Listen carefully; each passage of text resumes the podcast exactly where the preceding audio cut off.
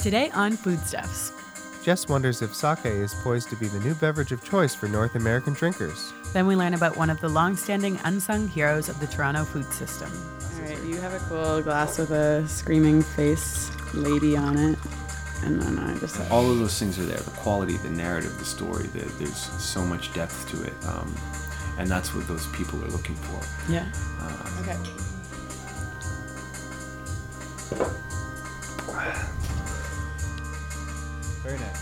This is Deborah Lawson, Executive Director, Second Harvest, and you're listening to Foodstuffs. Perfect. Welcome to Foodstuffs A podcast about food and culture. and their intersections. I'm Jessica Walker. And I'm Brian Gilman. Okay, Jess, so we just ate a, a lot of different foods. Are you feeling okay? I feel all right. I feel Okay. a little bit tired, but that's all right. we're gonna we're gonna make it through. Yeah. It was for a good excuse. We needed to. Yeah, it, the, the good of the podcast hinged on this. So, should we explain why we had all this food? Yeah. And what we I had with mean, it? we're gonna share our experiment later, but essentially, especially after you listen to this first interview, you'll understand um, our our need for this methodology. Uh, but we needed to try sake, and we needed to have food to try with our sake. So stay tuned. You'll hear more of our outcomes from our very very scientific test coming up. Um, but we should probably do the first part first, right? Yeah, first, first is first. first is first. Um, yeah, this first interview uh, is a conversation with I had with a man by the name of Stuart Sakai.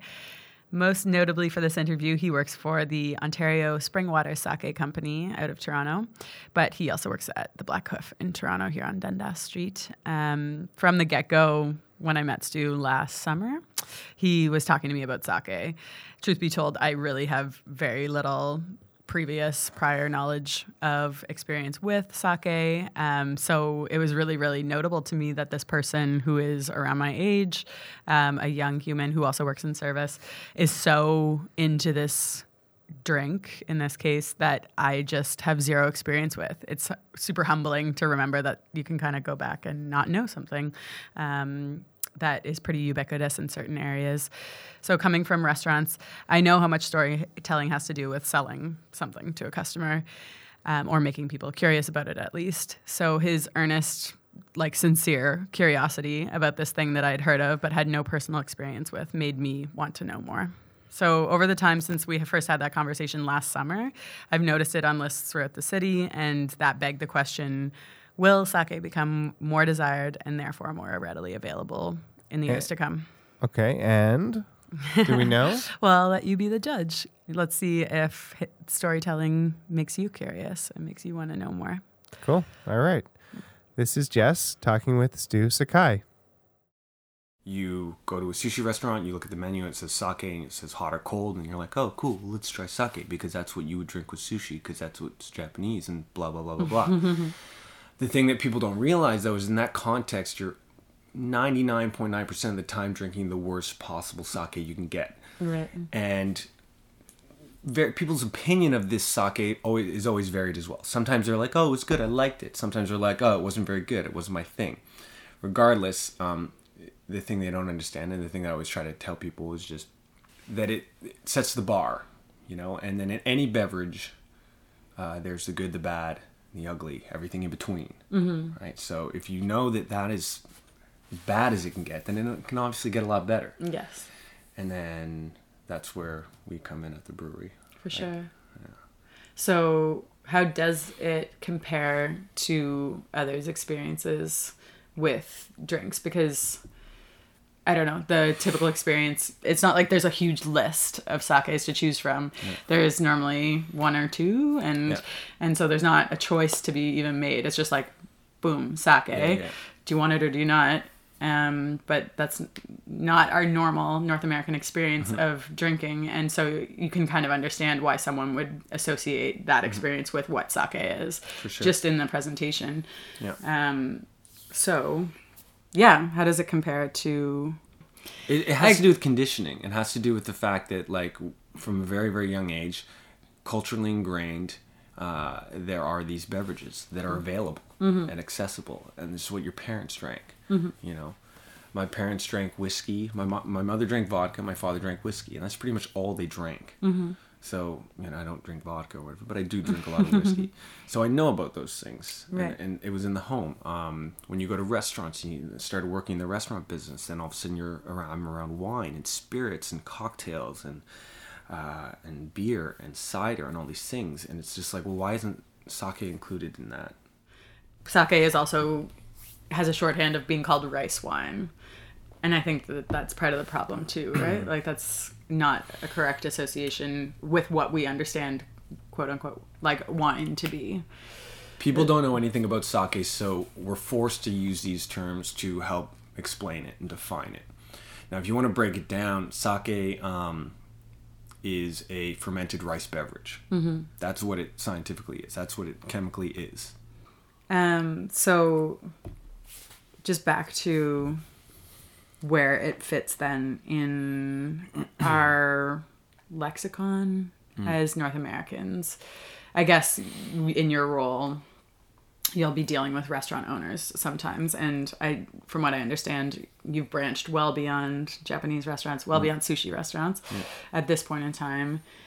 If you're cold calling someone what are you encountering as far as like the first line of defense that you have to kind of like overcome Yeah. um, to explain why it does have a place outside of japanese restaurants The thing I think that is most um, difficult for non-Japanese restaurant owners in thinking about how to fit sake into their uh, format and into their their lexicon, as you call it, is uh, the how to serve it. You know, like how, how to does it have to be done this way? Like I don't know how to treat it. I don't know. Does it go into? Can I put it in a wine glass? Can I do? I have to get these little cups for it. Do I have to serve it hot? like uh, how how, how do what's the do this? gear Yeah, yeah. to make it happen? Like, what's good? I don't even know what's good. Like, I've, I've had a good sake at a Japanese restaurant once, so I know it can be good. But, like, I don't know anything more about it. No one knows anything about it. what the defining features were about it to look for going forward kind of Yeah. thing And there's a lot of reasons for that. Like, that has to do with, you know, the fact that availability. We have very, very low availability of sake in our market. Um, the fact that there's no education around it. Um, there's just starting to, we're starting to get that. Um, there's um, very few accounts or restaurants that you can actually go to and like learn something about it. You go to a Japanese restaurant and they have a small list of sake. Ask the server, "Oh, can you recommend a sake? Can you tell me what these taste like? Can you where are they from? Can you tell me like, you know, what's the yeast that's using this or like how's this going to pair well with this?" They will not have a clue. yeah And that's another fault. They're just like kids that are in Toronto or in wherever they're living to learn English and have fun and they're young and they're just, you know, enjoying themselves. They don't know anything about sake. Like young people in Japan don't know a lot about sake. right Uh, consumption in Japan is just like plummeted since the 70s. It's been slowly, slowly just going down and down and down as people drink more wine, they drink more beer, they drink more spirits. Right. They're less interested in drinking sake. Although that's starting to turn around a little bit right now, which is really, really good. There's always uh, a silver lining, which is uh, a lot of younger brewers are coming into the mix, which is making it a lot Yeah. more interesting. a resurgence Yeah. and if you know 99.9% of your customers come in and don't ask those questions there isn't the need for it Yeah. clearly but are you feeling a change there is, For is- sure, for sure. Um, well, uh, like I work at the Black Hoof. I've been there for six years. We've been serving sake for four, Oh, by the glass. wow By the glass, which is the most important thing. You go into a Japanese restaurant, and you get these small 300 ml bottles, and they cost 40 40 50 dollars for a for 300 ml bottle. You don't even know what it is. Yeah. They don't know what it is. They can't explain it to you either. So why the heck would you spend, you know, 50 bucks for a 300 ml bottle of sake? taking a chance Exactly. yeah yeah It's a huge gamble. So you end up going with the cheaper option, which ends up tasting like crap. So then you just don't do it. Um, there's a huge, uh, just circular kind of. a vicious cycle or something That's just yeah. That's just not giving it a chance. right Um, and it, I think, moving forward, it will be more not necessarily Japanese or or non-Japanese, but just accounts that are more contemporary. They're thinking of this as more long game. That are thinking about education and thinking about how important it is that the customer knows what it is that they're drinking. for sure um, so it sounds like there's a few factors as to why it isn't that way in japan right now. But can you just talk about this was part of the interesting element for me is that in Japan it doesn't compare even if there is more of a general knowledge, it doesn't compare to the way in which you think about a bottle of wine to go with your meal and thinking about how it pairs and all of that, because that's not the way it's approached typically in Japan. Is that right? Well, Japan, like I've been there a couple times, and as I said, I just got back from there. Um, in Japan, sake is very, very integrated into their society, just like wine is with us. It's not nearly thought of in this, uh, treated in the same way. I don't think. Like for example, if you go into a restaurant, there's not necessarily uh, a huge sake list at most restaurants. Most restaurants you go into, and then there's like one or two or three that are the the restaurant owner's favorites Right. you know? And they don't necessarily think about food pairing. Food pairing is something that is a very new phenomena in japan i think because for the longest time they just drank sake with food. And they didn't need to think about it too much because the cuisine was designed for the food uh, or the sorry the cuisine was designed for the sake and the sake was designed for the cuisine. They, they grew up together. Right. Just like wine in, in a lot of regions but because japan's so small and it's always been so insular that like you know this uh, this they develop together and uh, naturally there's a, a harmony between them. The thing is it's so cool about sake that a lot of people don't realize because because we are constantly uh, in our society we are always thinking about food pairings. As you know and whether or not you know a lot about or you know a little you know like people know at least like oh i should have a red wine with my steak and i should have white wine with my fish. Uh, which is such an oversimplification and is so wrong in so many ways. I love challenging that stuff. Yeah. yeah uh, but sake is this it, it's so different chemically than than wine is. There's so much less in it. And as a result it's just so much more amiable with most any food. You can literally pair sake with like any number of western cuisine any number of western dishes and it'd be fine. It might like you know you can definitely get really thoughtful with it and, and create and try to find harmony between a dish and, and, and a sake but uh, for the most part, um, when I'm uh, whether I'm eating pizza or like burgers or whatever, Yeah, you told me like that. you know, and like sake can be really really good for those things as long as it's not just too delicate and too light and, and too expensive. You know, just get a cheaper style sake that's like super big and juicy and it's just perfect. yeah, like, it it can cut through. along. Exactly. Like Yeah. you told me that, and I kind of, I mean, everyone's reaction is like, "What?" Hmm. Um, but it really does make sense because there is a saltiness involved. There's like a little bit of acidity in some of them. Very low acidity in sake traditionally, but uh, then there are more contemporary styles that are ramping up the acidity, which is great for us because Yeah. we are used to acidity. it's an approachability like it's like a building a bridge Yeah. or something um, but yeah all this to say sake and pizza is delicious together i can attest Mm. um, yeah so this is an interesting time where people are appreciating the handmade appreciating the effort and the thought that go into a number of things that they're eating drinking etc um, and i think about with that a curiosity grows and you get more curious like it's beyond wine now it's beyond beer now. I think that beer naturally segues into cider which in the last few years we've seen a huge in upsurgence in interest and therefore um, what is being created and and um, the variation that exists within it sure, yeah, yeah. um, is sake poised to be the next are you seeing the tide shifting and and it's there's room for sake I would definitely say yes, um, because the more people learn about it, and there are people that are learning about it. Like one of the things I like to like I do in my own time is I do uh, tastings with colleagues, so restaurant people, uh, servers, bartenders, sommeliers, and do tastings and try to get them some knowledge and get them mm-hmm. some access to some good sake as well. right And so then they get on board and then they start to go out there into the world and start to appreciate it as something that's real. And I think that's kind of like where a lot of these things kind of end up starting is from like, you know, people that are working in the industry and uh, getting tired of like the same old and wanting to find something new. And as long as the craft is there and the quality is there, then they go right for it. And the knowledge. You know spirits like you know first it was bourbon and bourbon was huge you know scotch before that and then like rum has been a big thing over the last little while. Sherry's like huge in our in our market right now and vermouths and stuff. So ciders are definitely really taking off in ontario right now as well Uh, why not sake? For sure, it's definitely going to have its time. Yeah. because the, And it fills a all of different those need, things, right? And all of those things are there. The quality, the narrative, the story. The, there's so much depth to it, um, and that's what those people are looking for. Yeah. Uh, is you know that those flavors that are all tied into the history and the, and, and the narrative and Yeah, so much of all of these things is storytelling. So if you don't have to just guess at a list, um, instead you have someone kind of showing you the way, then of course that's going to do a lot. For sure. Okay, two things that people always wonder about that actually need to be covered real, real quick. One, people always ask about, oh, oh, sake. Do you age sake like you know, like wine? Blah blah blah. Do you treat it like a wine? No, you don't treat it like a wine. It's most of the time it's meant to be consumed young. Um, two, hot versus cold. People always ask about that. Very, very important kind of thing. Um, when people say you should drink it hot, uh, they're wrong. When people say that it's more traditional drink it hot, they're wrong. Uh, they're not right. They're not wrong. They're just, you know, it's just all these answers, all these questions about sake. There, there's multiple answers for them.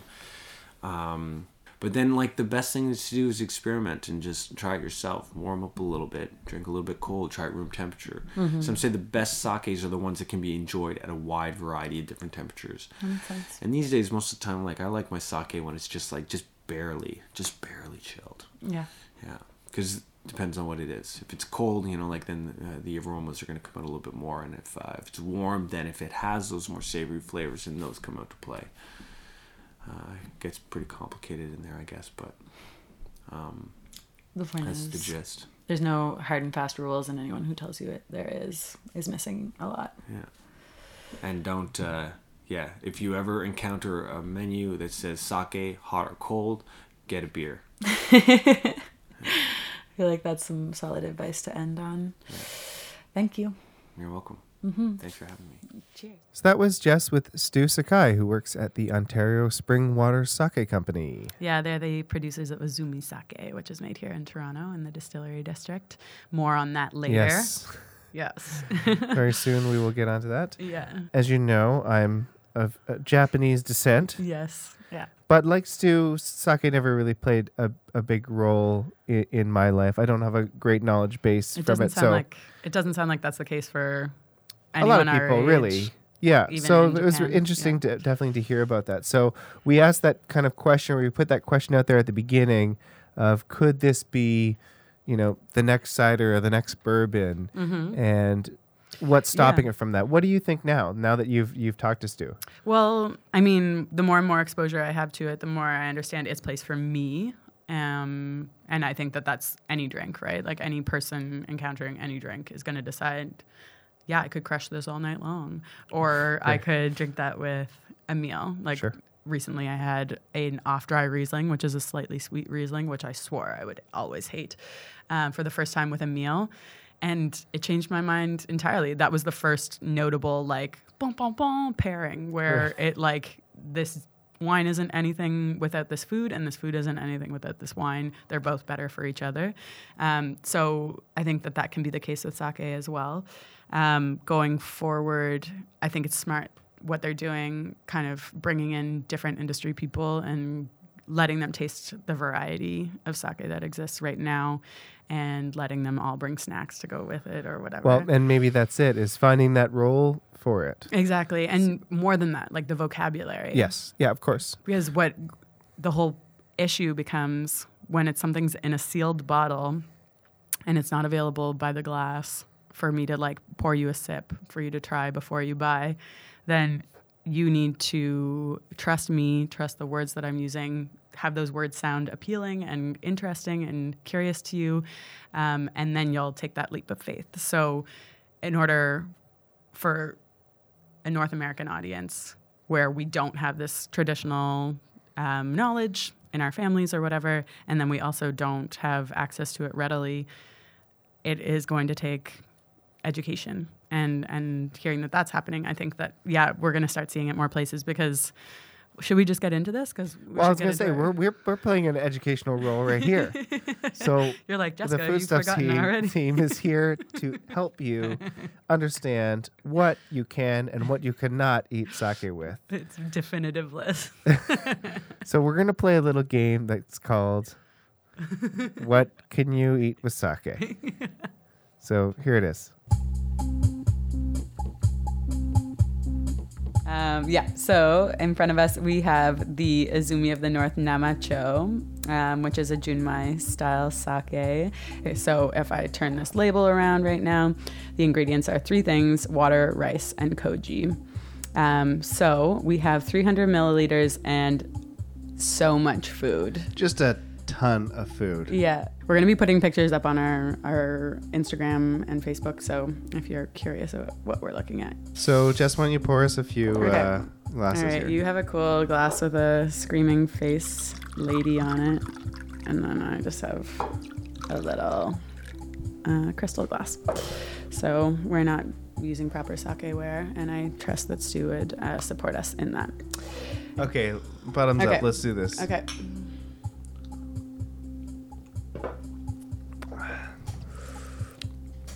Very nice.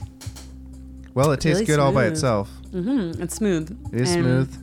I think that, as Stu was saying, it's not typical for there to be too much acidity, but I think there is some here.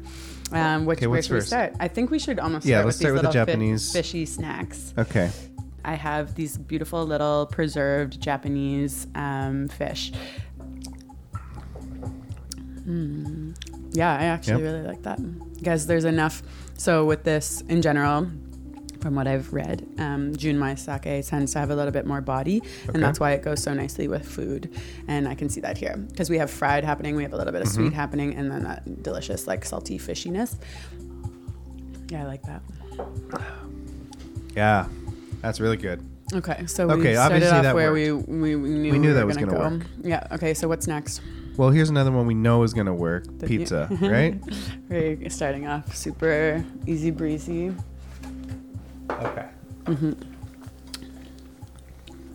We gotta gotta fold and eat these ones. Mm-hmm. And with the sake now. You Go first.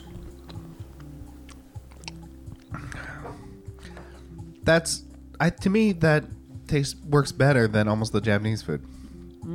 That's to me worked really well. It works. Yeah, I think that the saltiness kind of cancels each other out. And Right, so you're okay. figuring out everything else that's Sure. happening with the sake. Not that this one's overly briny or anything, but um, yeah. Yum. Okay. Okay, what next? I'll finish you later. I'll be back with some chili oil. Okay, so now for the weird one. I Okay. think we should just go for ice cream. Okay, yeah. All right, let's get weird. Okay. So Jess has got spoonful of vanilla ice cream. I love you, Haagen Dazs. Seems like a terrible idea. Mm-hmm. And right after, here she goes with the sake. Mm. No. Immediately, the I face. mean, try it. I'm actually not that mad at it, surprisingly, Your- but it's like it's certainly it's in, it's changed it entirely. Wow, that ice cream is good. Holy shit. We, things we know. No, to me, that that was unpleasant. We found something it doesn't work with. Okay, we succeeded in not just agreeing that sake tastes delicious with everything. All But right, I, I so- gotta say, it tastes delicious with almost everything. yeah, You know. yeah. So not mad at don't save it just for for this for the sushi and and, and- Yeah. and Japanese food. And I mean, obviously, this is not a fail safe. We are drinking one particular type of Junmai sake, but um, keep that in mind as well. Junmai is great. Again, bigger body. Yeah. Goes more with uh, food than than other type. Try a few different things, and uh, you might like it. And I have to say, I got into it a few years ago with my wife, and it's a fun thing to get drunk on. Yes, Yeah. I know it's a very particular type of drunk. Yeah, it's a it's if you've never been drunk off sake alone, try it. It's Give it a whirl. Yeah, Yeah, it's and sorta fun. all the other things on the table in front of us right now are Mm-hmm. probably going to give us gut rot, but not the sake. If anything, maybe it'll counteract it. exactly. All right, so successful, successful taste test. So that was what can you not eat with sake?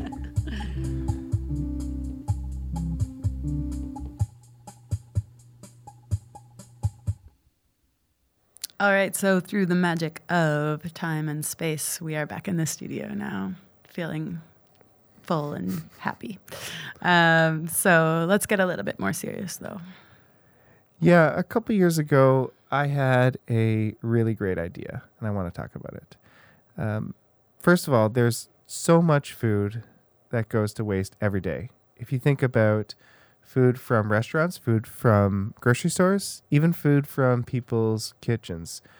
Really good food goes to waste every day. Not food bank food, but healthy, fresh food. So, so the light bulb went off. I was thinking, mm-hmm. hey, all I do got to do is get myself a van or a truck or something like that, and pick up all this food, and connect it to the people that are are really needing a good, healthy meal. Yeah, that sounds like a good idea. Um, are you sure that someone hasn't thought of it already? Well, as it turns out, they have. About 30 years ago, and uh, truth be told, what they've created is way bigger and way better than anything that I envisioned in my mind. Okay, so who are these people, and how did you find out that someone had already beaten you to the punch? Well, they're called Second Harvest Food Rescue, and I noticed their trucks driving around the city. And if you live in Toronto, you've you may have seen one of their trucks around. And when I saw that Second Harvest Food Rescue, I thought, well, that's probably it. That's probably my idea out there in the works. And I found out how long they've been around, and again how far-reaching they are. I thought, okay, well, time for me to uh, learn a bit more about them. So before I get too far into it, maybe I should just actually let Deborah. Deborah Lawson is the uh, executive director at Second Harvest. Maybe I'll let her explain what it is. All right. So this is Brian speaking with Deborah Lawson from Second Harvest.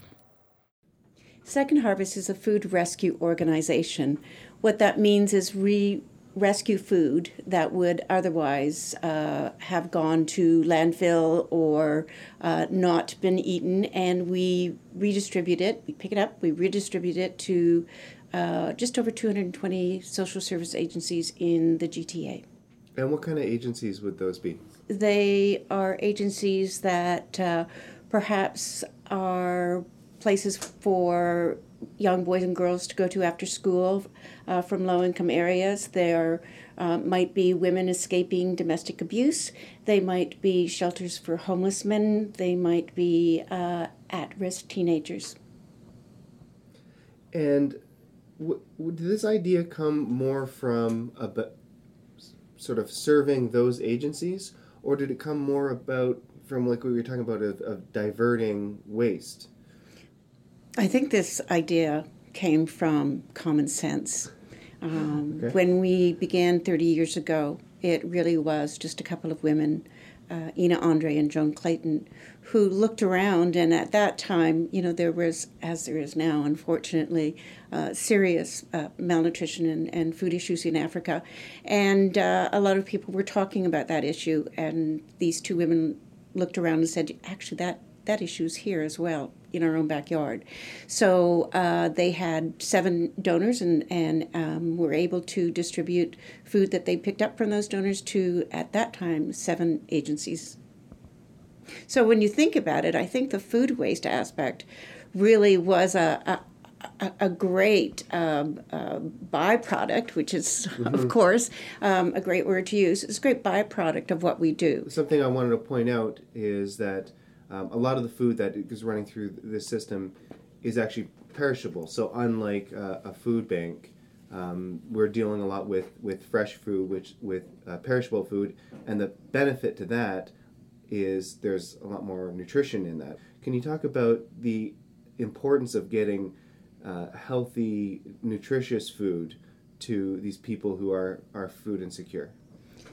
I can't say enough about how important it is that all people have the right to nutrient dense food. First, we eat, right?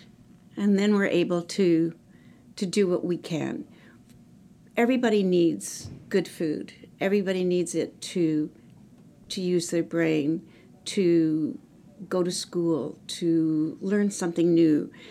It really helps people to be able to think of their next step, what they're going to do next in life, how they're going to get out of that particular situation.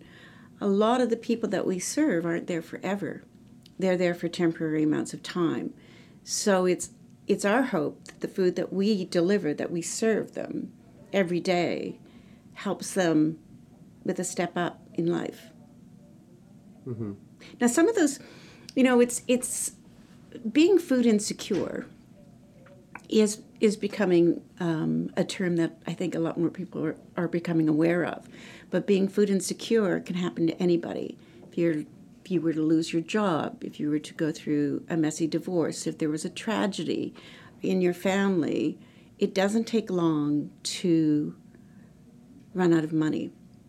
And so becoming food insecure may only last for three months or five months or maybe just a month.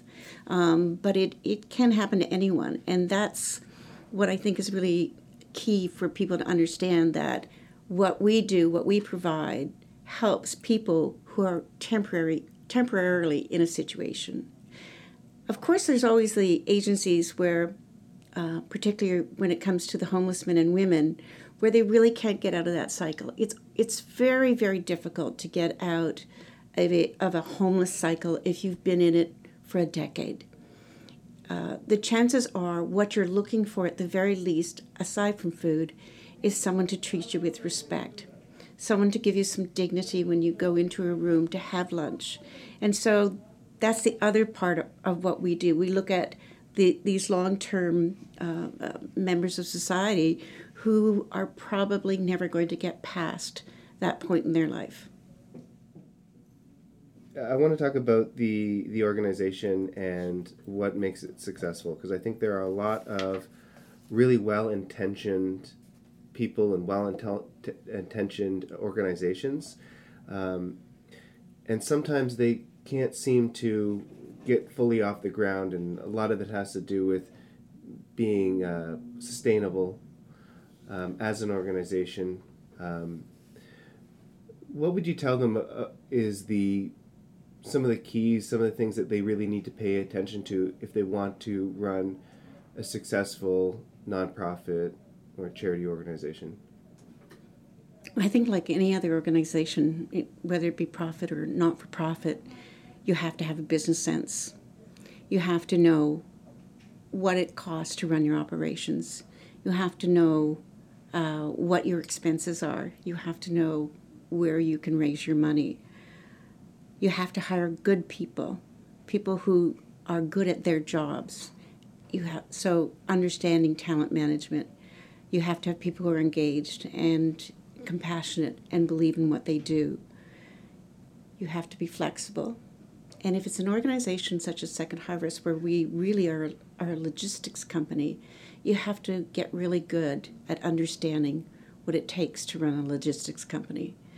We have a fleet of trucks. They go out every day. They're on different routes. You have to understand that anything can happen. Trucks can break down. Uh, things can get delayed. Uh, we can get an overabundance of food some days in the warehouse. And how you manage it all requires a business sense as well as a sense of compassion for what you do. Now, one thing though I, I, I wanted to ask actually is um, in 30 years, you've done lots of, of fantastic work, but you've sort of flown under the radar. But as I understand now, um, one of the aims of the organization going forward is to change that a little bit. Can you talk a little bit about uh, raising the profile and, and where where that came from and what those conversations were? Because we've always focused on what we do, we never really got into advocacy. We never got into or proclaimed to say, we're going to solve poverty or we're going to solve homelessness. We felt again that was taking our, our eye off the off the core business, the main business. But I think after 30 years, when you realize how much food there is out there and it's an astonishing number in the millions available to people in Toronto. Um, it's it, what we're doing demands that more and more people become aware of us. And of course, the reasons for that is you need more and more food and financial donors so that they can support the organization moving forward. Somebody asked me the other day if I thought that. Uh, we were ever going to have people in the city that weren't hungry. And I don't believe in my lifetime that we're going to. I don't believe with the combination of of the of the rich versus the poor or the temporary food insecure people that it's going to happen when I look at over 30 years, it's only increased. And over 30 years, the city has done some tremendous, tremendous things, put in great programs to ensure that this wouldn't happen, but it still does. So, as long as there are people who create the demand for it, we will continue to do what we do. And I think going with that is as as that demand is there and maybe even in, increasing, it's more important that people do know that you exist and that they should support you in, in one way or another. How have you? I don't know if you've gotten this far yet, but how are we going to see Second Harvest more out there? This year, we're really coming out there and we're going to really show this city how critical our service is to the people who live here. We have uh, we have been flying under the radar. You're absolutely right but we can't do that any longer. We can't afford to. We can't afford financially to. We need people to really understand what we do and to understand that we play a critical part in this city, in this GTA. Our social return on investment for this, uh, for where we live, is that for every dollar that you invest in Second Harvest, you're actually investing five and a half dollars into the community. And I don't know any other charity, there might be a few, um, but I don't know any other charity, certainly one of our size, that creates that sort of value. So we can't afford to stop. In fact, it's one of my greatest fears. I say to people, what if we stopped tomorrow? What would happen? I think we would cause such a disruption to people who deserve our service, who have the right to the food, that I it is it is something that keeps me up at night. I think you're going to see a lot more of me down at City Hall. Okay, yeah. I think you're going to hear a lot more of me uh, within this city because it's it's time that the city understood the contribution we make. It's not just a matter of isn't it nice. It's this is a serious issue and let's address it. And maybe you've sort of unbeknownst to some of the people at City Hall become an important part of the city's food infrastructure. There is no reason why uh, Second Harvest shouldn't be at the food policy table. There is no reason we shouldn't be at the uh, public health table. Uh, we already provide a public health service. We're already there. Mm-hmm. It's just that people don't know it's us. So come 2016, they will know I'm you. making my placards as we speak. There you go. okay, well, very, very good, and good luck in 2016. Thank you so much. I really enjoyed this. So that was Brian in conversation with Deborah Lawson, the executive director of Second Harvest, with a few interjections from Corey McPhee.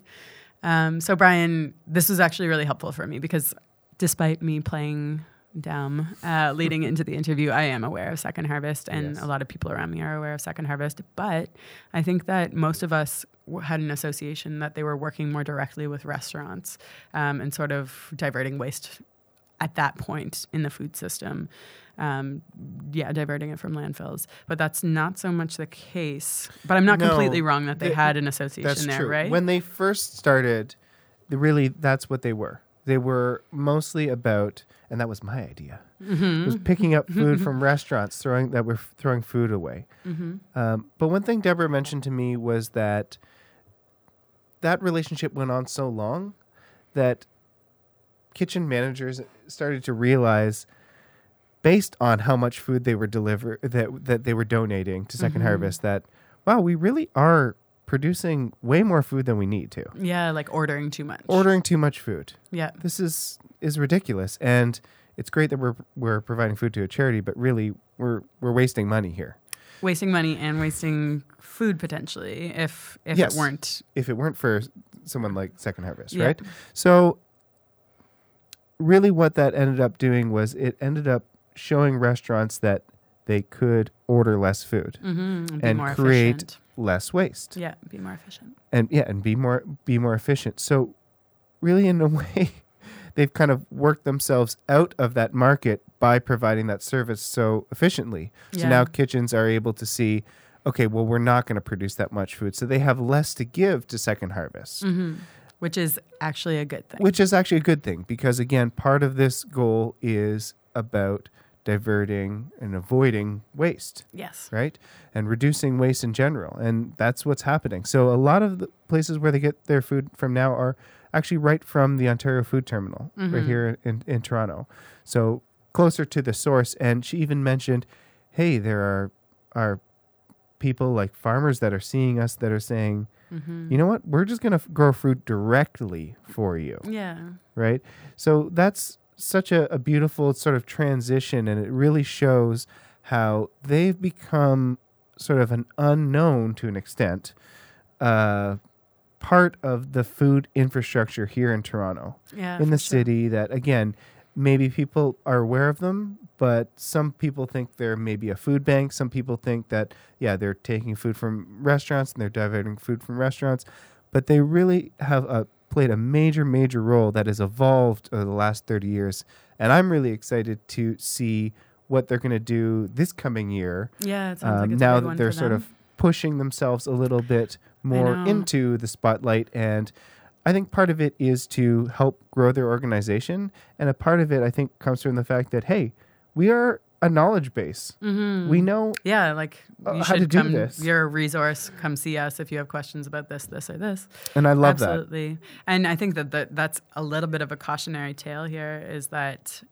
when you're doing work like this, so often the type of people who are attracted to doing these sorts of things are so humble that they're not really tooting their own horn. They're not kind of demanding that they're at the table. They're not whatever.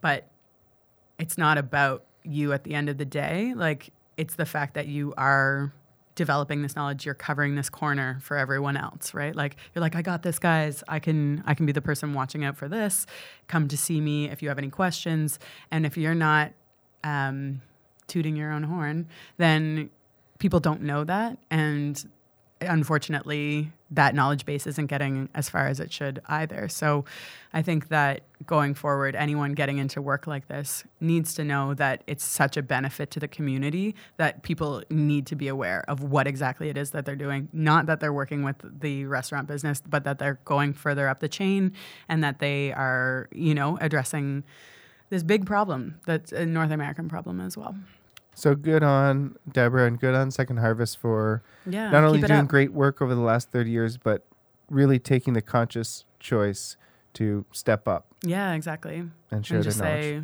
"Come talk to us."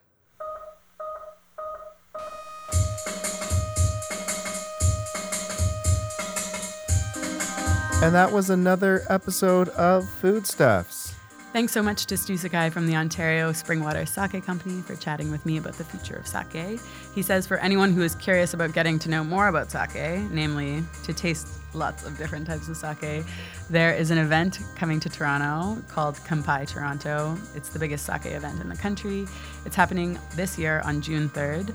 We will be sure to mention it as the date approaches because it's still, still a little ways off. Uh, but yeah, if you find yourself in Toronto on Friday, June 3rd, you can head over to the Distillery District and see what you think about sake. I think I'm going to go. Without me? No, you can go with me. Better. I'll meet you there. I'd like to give a big thanks to Deborah Lawson, the executive director of Second Harvest. Thanks also to Corey McPhee for helping set it up. And big thanks, as always, to Eric Betlem, Sam Petit, and Ken Stauer from CIUT. We adore you guys. Thanks so much, and thanks to you for listening. You can find us on Twitter and Instagram at Foodstuffs Life, or by searching Foodstuffs on Facebook. You can find us on the web at foodstuffs.life. Um, and of course, on iTunes and Stitcher. If you want to subscribe, we would love for you to subscribe. I'm Brian Goman. And I'm Jessica Walker. See you in two weeks.